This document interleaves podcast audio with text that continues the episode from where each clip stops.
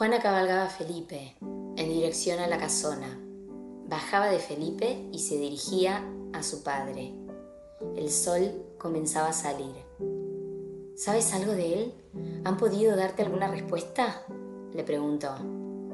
No, mi pequeña, aún no hemos recibido el permiso para ingresar a las mazmorras, pero estoy haciendo todo lo posible. Sabes que la gente de poder evita el contacto de cualquiera con los prisioneros porque todos tienen secretos que ocultar. Le contestó el padre con mucha angustia y dolor. Debes encontrarlo, es el hombre que amo, padre. Parca y yo debemos casarnos, le dijo Juana y lo abrazó. Juana le había dicho todo a su padre y el general lo había aceptado y lo estaba buscando.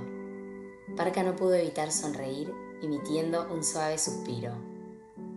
Parca, debes entender que ahora tienes mucho más de qué ocuparte.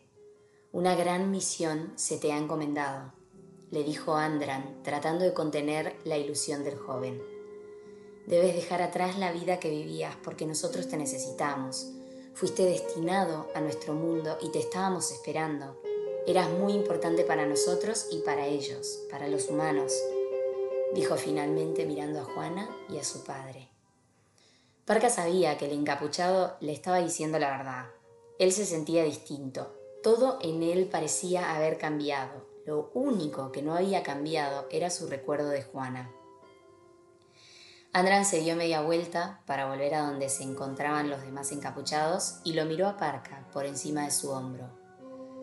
Parca no esperó a que se lo ordenara y dándole una última mirada a Juana, lo siguió.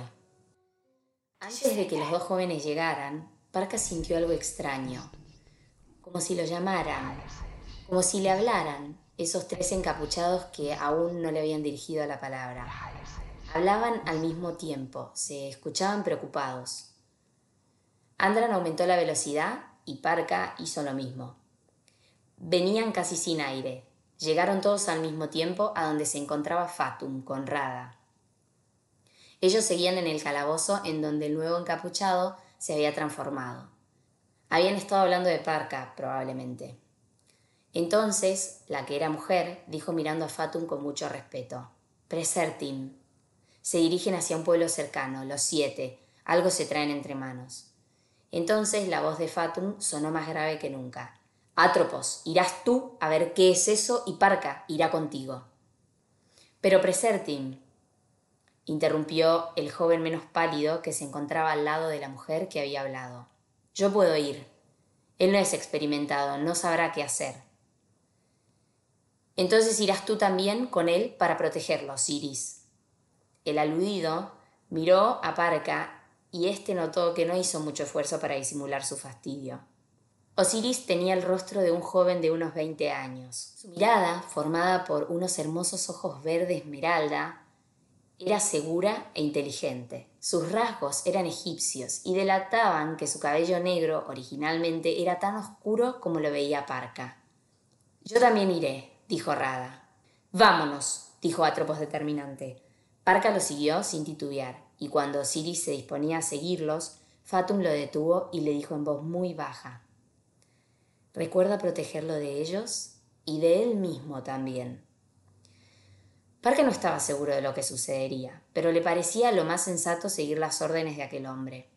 Obedecía y se sentía completo al hacerlo. Sentía que estaba donde debía. Sentía la envidiable paz que siente el que encuentra su lugar en el mundo. Durante los primeros tiempos solo se inquietó por saber si Juana estaba fuera de peligro. Al saberlo, se tranquilizó. Todo era muy extraño, todo parecía provenir de un extraño sueño del que no podía despertar, un sueño que recién estaba empezando. Capítulo 8.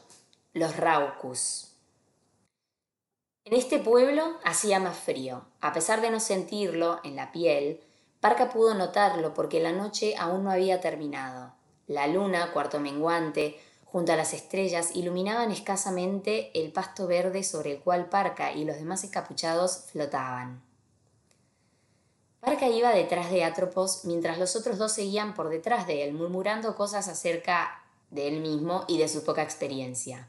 El joven decidió no darle importancia, no por arrogancia, sino porque en ese momento tenía muchas cosas en la cabeza.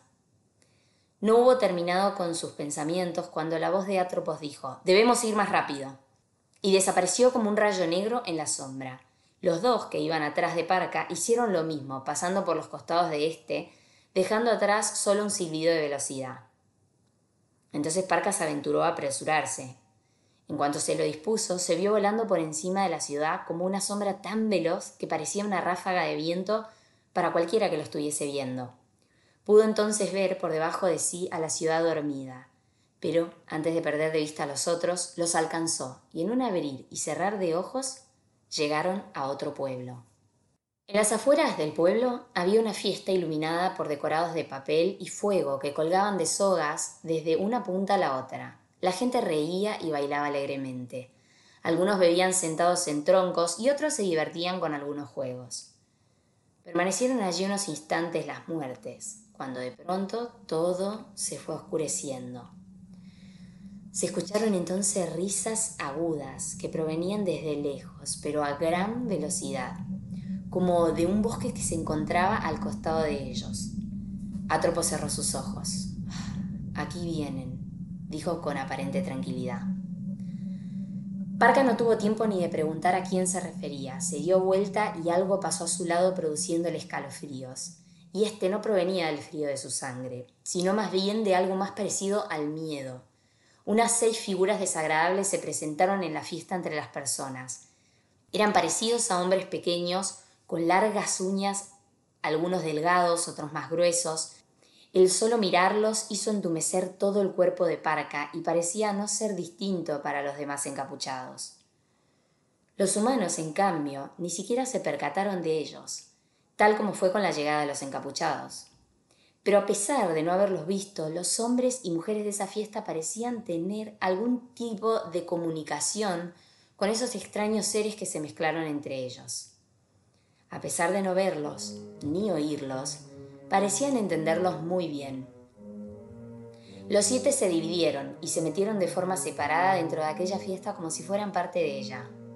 Las personas que estaban en ese lugar comenzaron a actuar diferente. Sus actitudes empezaron a cambiar drásticamente. Un borracho se levantó de uno de los troncos y golpeó a un hombre que se encontraba enfrente suyo con un mazo. Este cayó al suelo sangrando. Al lado del golpeador se encontraba uno de estos enanos que recién habían llegado. Este saltaba riendo y aplaudiendo, como si hubiera ganado un premio. Nadie parecía percatarse de él. Otro, había tomado la forma de una mujer voluptuosa y con dientes amarillos que bailaba sensualmente levantando su pollera enfrente a un grupo de hombres. Otras mujeres la imitaban. Los hombres reían y brindaban festejando aquello.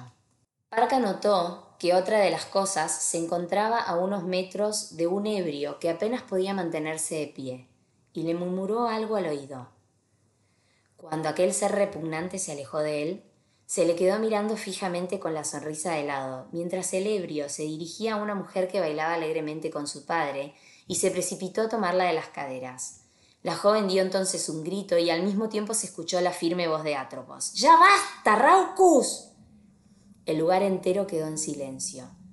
Eran dos mundos divididos, por un lado las muertes y estas criaturas, y por otro lado los hombres. El mundo de las muertes y los Raucus tembló con la voz enojada de la joven Atropos.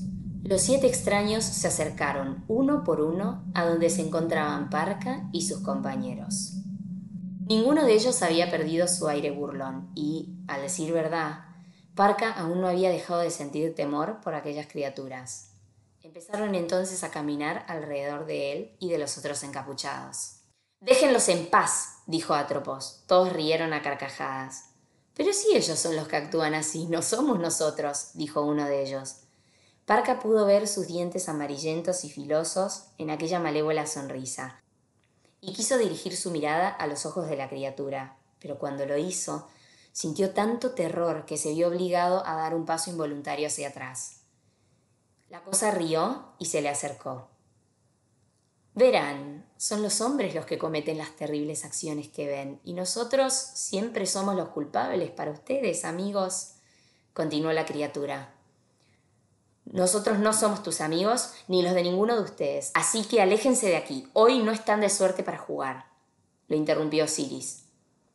Hermanas, si entendieran, continuó la criatura, les hace falta inteligencia, cuánta pena nos da que no pueden apreciar lo que son, no saben divertirse ni defenderse.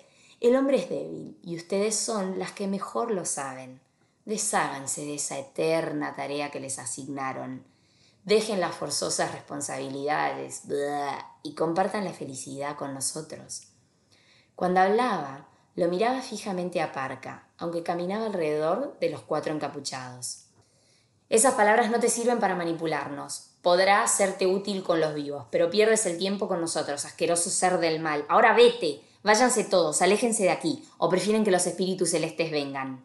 En ese momento, uno de los enanos se convirtió en la mujer que había estado bailando, levantando sus polleras.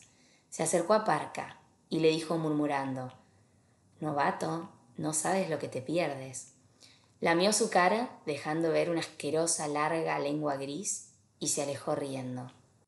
Las cinco criaturas se alejaron también, cantando con sus agudas y feas voces una espantosa canción, hasta que se perdieron de vista.